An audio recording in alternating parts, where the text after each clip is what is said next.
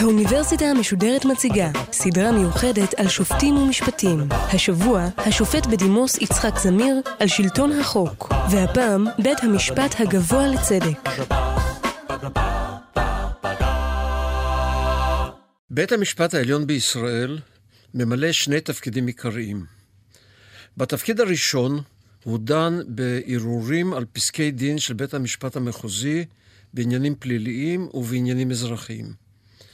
בתפקיד השני הוא דן בעניינים מנהליים, כלומר, בעתירות נגד החלטות של גופים מנהליים כמו הממשלה, שר, עירייה וכל גוף מנהלי אחר. בתפקיד זה בית המשפט העליון פועל כבג"ץ. בג"ץ בודק את חוקיות ההחלטות של גופים מנהליים. למשל, החוקיות של החלטת הממשלה בדבר מתווה הגז, חוקיות תקנות שהוצאו על ידי שר הפנים, או חוקיות הסירוב של מרשם האוכלוסין לרשום נישואין שנערכו מחוץ לישראל. בלשון משפטית אומרים שבג"ץ מפעיל ביקורת שיפוטית. אולם אפשר לשאול, האם בכלל יש צורך בביקורת של בג"ץ על הממשלה? הרעיון שביסוד הביקורת הוא שהכוח משחית, ולממשלה מוקנה כוח עצום. מצד אחד, היא צריכה כוח זה כדי להתמודד עם המשימות הרבות הכרוכות בניהול מדינה מודרנית. אך מצד שני, קיים חשש, והניסיון ההיסטורי הוכיח כי החשש איננו מופרך, שהממשלה תעשה שימוש לרעה בכוחה, בניגוד לחוק ולטובת הציבור, כדי לשרת אידיאולוגיה ואינטרסים של מפלגה או קבוצה מסוימת. חשש זה הוביל להקמת מנגנונים שונים שיפעילו ביקורת על הממשלה.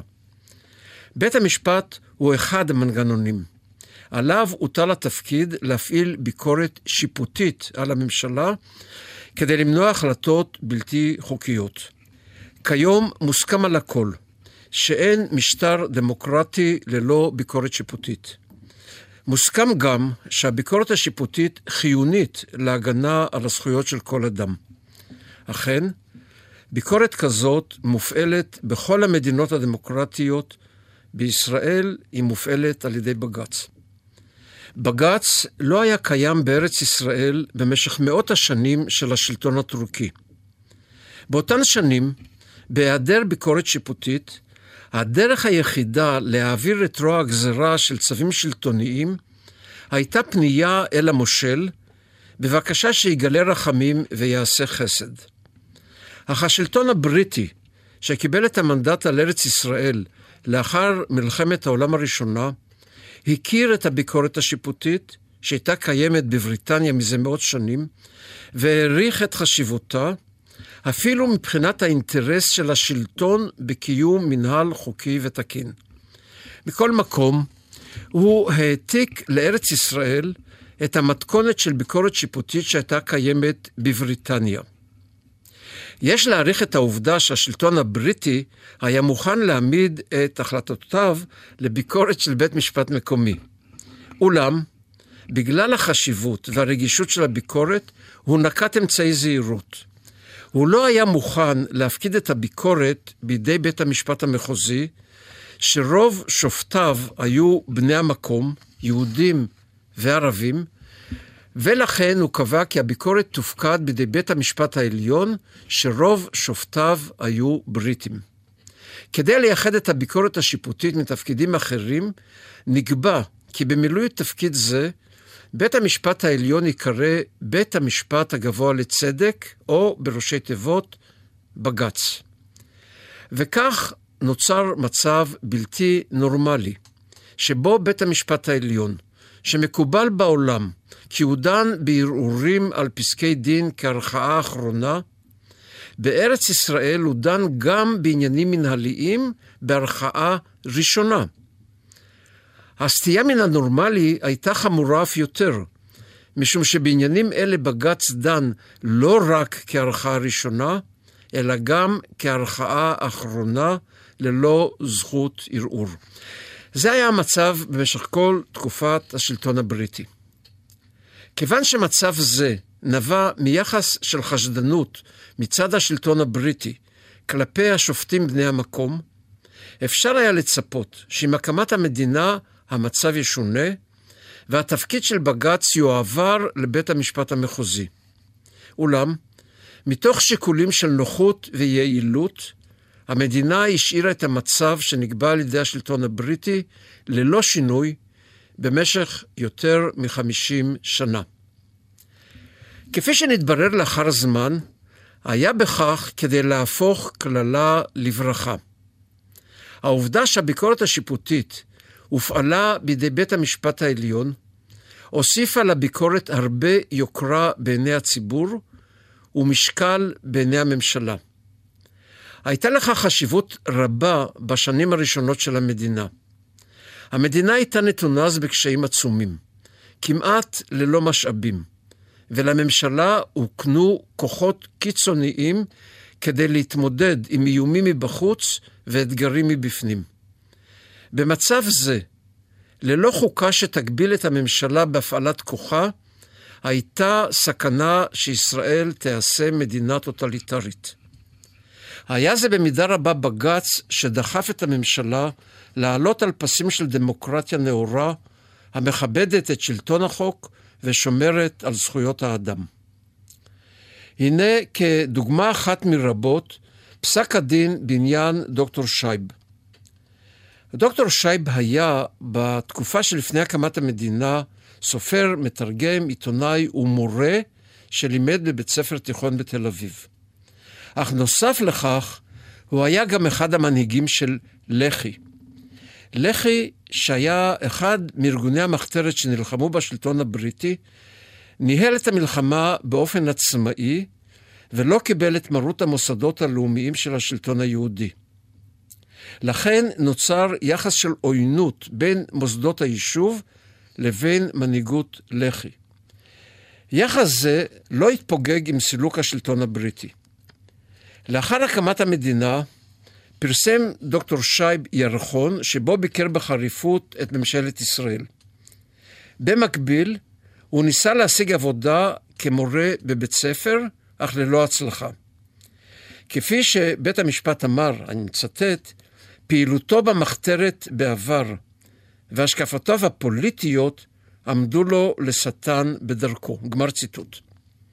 לבסוף, בשנת 1950, הוא הצליח להשיג עבודה כמורה בבית ספר פרטי בתל אביב. אולם, אז נתקבל בבית ספר זה מכתב ממשרד החינוך, שבו נאמר כי המשרד מתנגד להעסקתו כמורה. כתוצאה ביטל בית הספר את ההתקשרות עם דוקטור שייב. דוקטור שייב שאל את משרד החינוך מה סיבת ההתנגדות להעסקתו, ובתשובה קיבל מכתב אישי מראש הממשלה ושר הביטחון דוד בן גוריון. בן גוריון כתב שהוא, בתפקידו כשר הביטחון, מתנגד להעסקתו של דוקטור שייב כמורה, אני מצטט מן המכתב, מפני שאתה מטיף בספרך ובעיתונך להשתמש בנשק נגד צבא ההגנה לישראל וממשלת ישראל. גמר ציטוט. לאחר קבלת המכתב, פנה דוקטור שייב לבג"ץ בעתירה נגד שר הביטחון. אותו זמן כבר הייתה לבן גוריון הילה של מייסד המדינה, והסמכות שלו הייתה כמעט מוחלטת. אך בג"ץ לא נרתע. הוא בדק ומצא שאין שום חוק המסמיך את שר הביטחון לאשר או לפסול מורה. וכך אמר, אני מצטט מתוך פסק הדין: כבודו של שר הביטחון במקומו מונח, ואיש אינו מזלזל בכובד תפקידו ובגודל האחריות הרובצת עליו. אך ענייני חינוך לא לא נמסרו, ולא בתחומי סמכותו הם מצויים. מדינתנו מושתתת על שלטון החוק ולא על שלטון אישים. גמר ציטוט. לכן החליט בית המשפט לבטל את ההתנגדות להעסקתו של דוקטור שייב כמורה. היה בכך לקח חשוב בדבר מגבלות הכוח, גם כוחו של בן גוריון. פסק דין זה ופסקי דין נוספים באותה רוח ביצרו את המעמד והיוקרה של בג"ץ כמוסד עצמאי ואמיץ במאבק בעד שלטון החוק, זכויות האדם וממשל הוגן. היוקרה של בג"ץ נתמכה על ידי יתרונות נוספים. אגרה כספית נמוכה לצורך הגשת עתירה, סדר דין פשוט המאפשר ניהול הדיון ללא צורך בעורך דין, והדיון עצמו מהיר ויעיל. אין תמה שעד מהרה בג"ץ נתפס בציבור כמעוז של האזרח נגד התנכלות של השלטון. היוקרה של בג"ץ באה לידי ביטוי גם בעומס העתירות, שמספרן גדל משנה לשנה, עד שבג"ץ התקשה למלא תפקידו כראוי. לכן הוקם בשנת 2000 בית המשפט לעניינים מנהליים, שהוא למעשה מחלקה בבית המשפט המחוזי, המתמחה בביקורת שיפוטית על החלטות מנהליות, ועניינים רבים הועברו אליו מבג"ץ. עם זאת, העניינים המנהליים החשובים ביותר, מבחינה מדינית, חברתית וכלכלית, עדיין נותרו בבג"ץ, כערכה ראשונה ואחרונה גם יחד. ועדיין הוא נחשב בית המשפט הראשי לביקורת שיפוטית על החלטות מנהליות. במשך השנים, בג"ץ שכלל מאוד את מערכת הכללים המסדירה את הביקורת השיפוטית על החלטות מנהליות. לצד הכלל האוסר חריגה מהוראות החוק המקנה את הסמכות, נתווספו כללים האוסרים צורות אחרות של שימוש לרעה בסמכות. הם אוסרים בין השאר הפעלת סמכות במצב של ניגוד עניינים, או מתוך אפליה על יסוד דת, גזע, מין או נטייה מינית, או על יסוד שיקולים פסולים, כמו שיקול של טובת הנאה לבעל הסמכות עצמו או למפלגה או לגוף אחר, בניגוד למטרת החוק, או באופן בלתי סביר במידה קיצונית, או תוך פגיעה בלתי מידתית באזרח, כלומר פגיעה מעבר לנדרש בנסיבות המקרה. כך היה לדוגמה בפרשת שר הפנים אריה דרעי לפני שנים רבות. השר דרעי הואשם אז בקבלת שוחד במילוי תפקידו, ואף על פי כן סירב להתפטר. וראש הממשלה, מטעמים פוליטיים, סירב להעבירו מתפקידו. בג"ץ, שנתבקש להתערב, פסק כי סירובו של ראש הממשלה היה בלתי סביר באופן קיצוני, וציווה להעביר את השר מתפקידו. יש כאלה המבקרים את בג"ץ על שהוא פוסל החלטות שלטוניות בשל חוסר סבירות או אי מידתיות, ומביאים את פרשת דרעי כדוגמה בולטת. אך זאת יש לדעת, שגם במדינות אחרות מקובל שבית המשפט פוסל החלטות שלטוניות מחמת חוסר סבירות או אי מידתיות או מטעמים דומים לאלה. אכן, הכללים הנוהגים בבג"ץ דומים לכללים הנוהגים במדינות אחרות. יתרה מזאת, בג"ץ נחשב אחד מבתי המשפט הטובים בעולם. הוא זוכה להערכה רבה גם מחוץ לישראל, ותורם הרבה לתדמית של ישראל כדמוקרטיה נאורה. התפתחות חשובה במערכת הכללים חלה בשנת 1992, כאשר הכנסת עיגנה זכויות יסוד אחדות, ובהן החירות האישית וכבוד האדם, בשני חוקי יסוד. חוקי היסוד קובעים כי אסור לרשויות השלטון, לרבות הכנסת, לפגוע בזכויות אלה, אלא רק על פי חוק, ההולם את ערכיה של מדינת ישראל כמדינה יהודית ודמוקרטית, לתכלית ראויה ובמידה שאינה עולה על הנדרש. לאור חוקי היסוד, קבע בג"ץ שהוא מוסמך, ובעצם חייב, לדון גם בעתירות הטוענות שחוק מסוים פוגע באחת הזכויות בניגוד לחוקי היסוד. להתפתחות זאת, המאפשרת לבג"ץ לפסול חוק של הכנסת, מקובל לקרוא בשם המהפכה החוקתית. מבחינה מעשית, המהפכה נראית מוגבלת, שכן במשך שנות דור שחלפו מאז, לא היו אלא מקרים מעטים שבהם בג"ץ פסל הוראת חוק. במקרה בולט, בג"ץ פסל את חוק טל, שהסדיר את הפטור לתלמידי ישיבות מחובת השירות בצבא באופן שפגע בשוויון.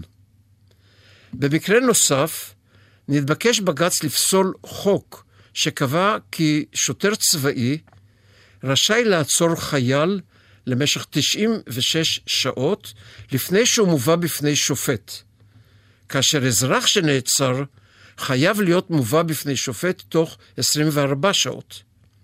האם יש הצדקה להבדל זה בין חייל לבין אזרח מלבד הנוחות של הצבא?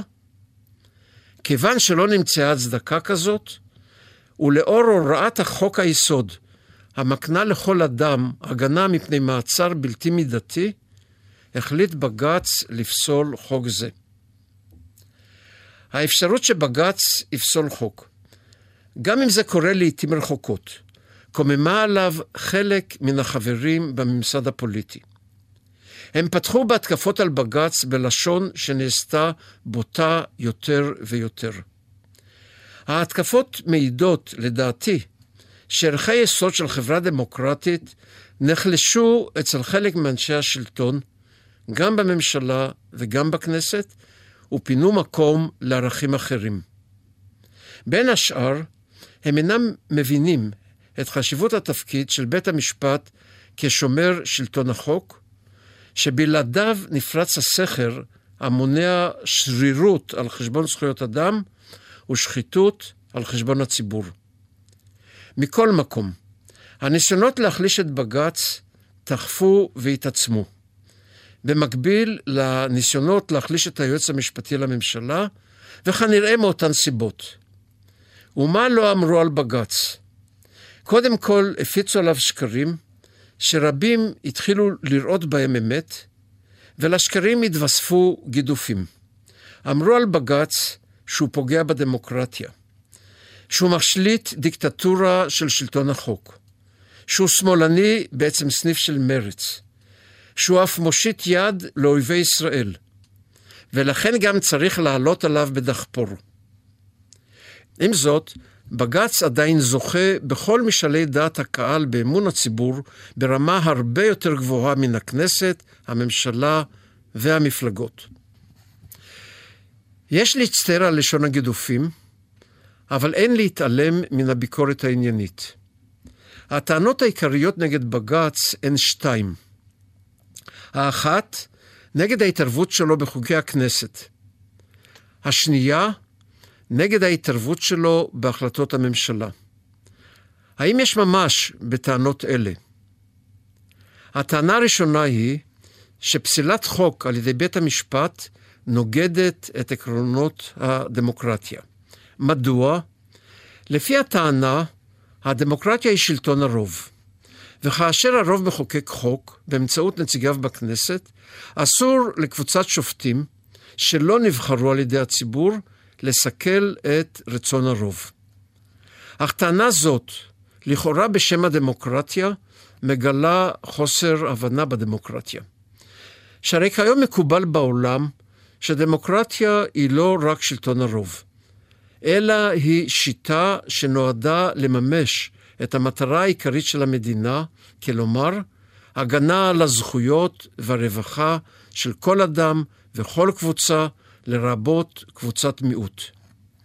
הניסיון האנושי, ובייחוד הניסיון של העם היהודי, מלמד שהרוב עלול לנצל את כוחו לרעה ולגרום עוול נורא. לכן מדינות דמוקרטיות נוהגות להגביל את כוח הרוב, בדרך כלל באמצעות חוקה, ולהסמיך את בית המשפט לפסול חוקים הסותרים את עקרונות החוקה. הדבר ברור, בית המשפט איננו יכול להישאר חסר אונים נוכח חוק הקובע, למשל, כי הבחירות לבית הנבחרים יידחו לתקופה של עשר שנים, או נוכח חוק השולל את זכות הבחירה מאזרחים בני דת או לאום מסוים. אכן, במדינות דמוקרטיות ברור כי לחברי בית הנבחרים, גם אם הם מייצגים את רוב העם, אין מנדט לחוקק חוקים כאלה. מדינת ישראל הצטרפה למדינות אלה באיחור רב, באמצעות חוקי היסוד משנת 1992, שיש להם מעמד של חוקה בישראל. הם קובעים שאסור לכנסת לפגוע בזכויות אדם בניגוד להוראות שנקבעו בחוקי היסוד. לכן כאשר בית המשפט בודק אם חוק פוגע בזכויות אדם בניגוד לחוקי היסוד, הוא מקיים את מצוות הכנסת, וזה המצב הראוי בדמוקרטיה. הטענה השנייה היא שבג"ץ מתערב בעניינים שצריכים להיות באחריות בלעדית של הממשלה. קוראים לכך אקטיביזם שיפוטי. לטענה זאת, לדעתי, אין יסוד. בג"ץ הצהיר והוכיח פעמים רבות מספור שהוא איננו פועל במקום הממשלה. הוא איננו מפעיל שיקול דעת במקומה, ואיננו מתערב בשאלה אם החלטתה נבונה, יעילה או צודקת. הוא מתערב רק אם ההחלטה מנוגדת לחוק. החוק הוא המנדט שהממשלה קיבלה מן הציבור, ותפקידו של בג"ץ הוא לפקח מטעם הציבור שהממשלה לא תחרוג מן המנדט. לכן רוב גדול של העתירות לבג"ץ נדחות בנימוק זה, כלומר, בנימוק שהסמכות להחליט מוקנית לממשלה, ובג"ץ, תהיה הדעה האישית של השופטים אשר תהיה, איננו מוכן להחליט במקום הממשלה. במצב זה, הטענה שיש עניינים שאסור לבג"ץ להתערב בהם, היא בעצם טענה שבעניינים אלה הממשלה רשאית לפעול גם בניגוד לחוק, כפי שתרצה, ללא סייג ורסן. טענה כזאת מסכנת לא רק את שלטון החוק, אלא גם את הדמוקרטיה. גם הטענה בדבר נזק שנגרם לאינטרס הציבורי כתוצאה מהתערבות בג"ץ בהחלטות הממשלה, או כפי שמקובל לטעון באחרונה, הטענה בדבר פגיעה במשילות איננה נכונה לא מבחינה עקרונית ולא מבחינה מעשית. ברור כי התועלת הצומחת משמירה על שלטון החוק לאורך זמן עולה על כל נזק שעלול להיגרם בטווח קצר במקרה מסוים. הנה כדוגמה בולטת מן התקופה האחרונה, פרשת מתווה הגז. בפרשה זאת הממשלה גיבשה בהסכמה של חברות הגז מתווה שקבע הסדרים מורכבים בעניין הפקת הגז ממאגר שבים. הסדרים בדבר ההפקה, המחיר, הייצוא, המיסוי ועוד. נוסף לכך, כלל המתווה סעיף שנקרא פסקת היציבות, ובו התחייבה הממשלה שלא לשנות את ההסדרים שנקבעו במתווה במשך עשר שנים, להתנגד בכנסת לכל הצעת חוק שתבקש לשנות את המתווה, ואם בכל זאת הכנסת תקבל הצעה כזאת, ליזום חוק ממשלתי שיבטל את החוק שנתקבל. בציבור הושמעה הטענה שמתווה הגז איננו משרת את האינטרס הציבורי, ועתירות אחדות הוגשו לבג"ץ בבקשה לבטל את המתווה. הממשלה הביעה התנגדות עזה לעתירות, ובצעד נדיר ביותר ראש הממשלה עצמו הופיע לפני בג"ץ וביקש שידחה את העתירות. בין השאר, טענה הממשלה שגם שינוי קטן במתווה יביא להסתלקות חברות הגז, וכתוצאה הגז יישאר טמון בקרקע הים, והמדינה תפסיד סכום עתק שיכול היה לקדם מאוד את הכלכלה והרווחה. בסופו של דבר, בג"ץ דחה כמעט את כל הטענות נגד המתווה, בנימוק ששיקול הדעת ניתן לממשלה. ובין אם המתווה טוב, ובין אם אינו טוב, בג"ץ אינו שם את שיקול הדעת שלו במקום שיקול הדעת של הממשלה. עם זאת, בג"ץ קיבל טענה אחת נגד המתווה. היא הטענה נגד פסקת היציבות, שבה הממשלה המכהנת כיום כובלת את ידי הממשלה ואת ידי הכנסת שתיבחר בעתיד, גם אם השלטון יתחלף והמדיניות תשתנה למשך עשר שנים.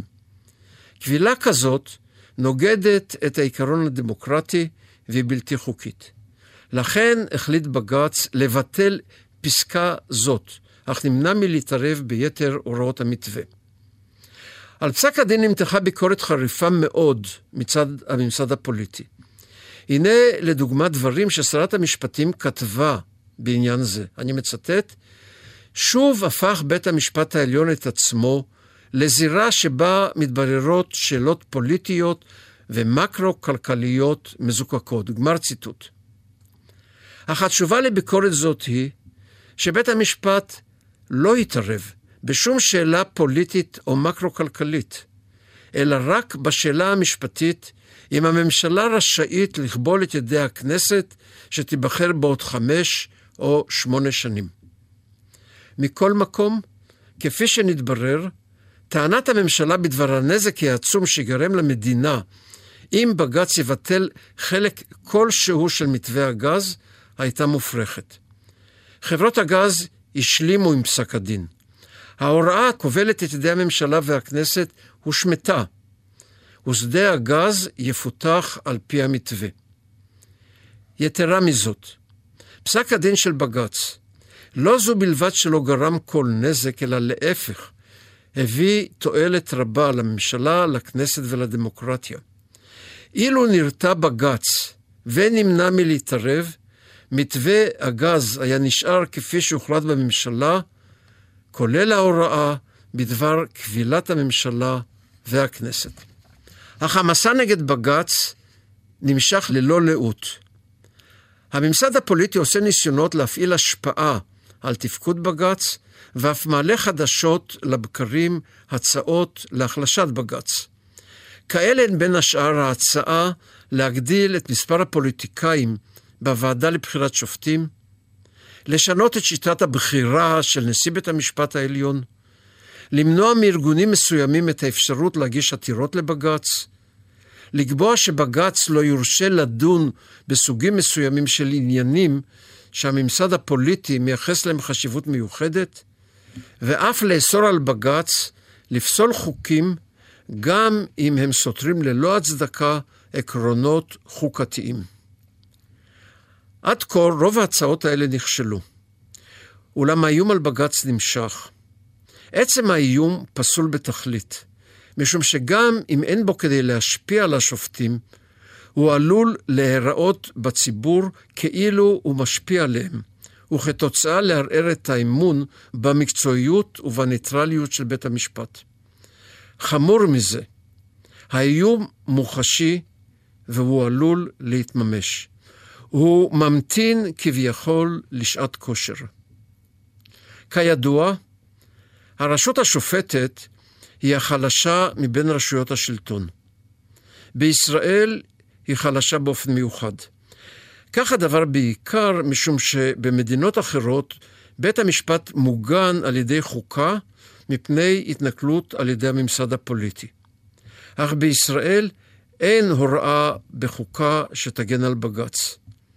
לכן רוב מזדמן בכנסת, גם רוב של שלושה נגד שניים, יכול לקצץ בסמכות של בג"ץ ואפילו באופן עקרוני לבטל את קיום בג"ץ. מסתבר שבג"ץ מגן על שלטון החוק, אך החוק איננו מגן עליו. בג"ץ נתון בסכנה. הסכנה מאיימת לא רק על בג"ץ, אלא גם על שלטון החוק, על הזכויות של כל אדם ועל טוהר המידות בשלטון.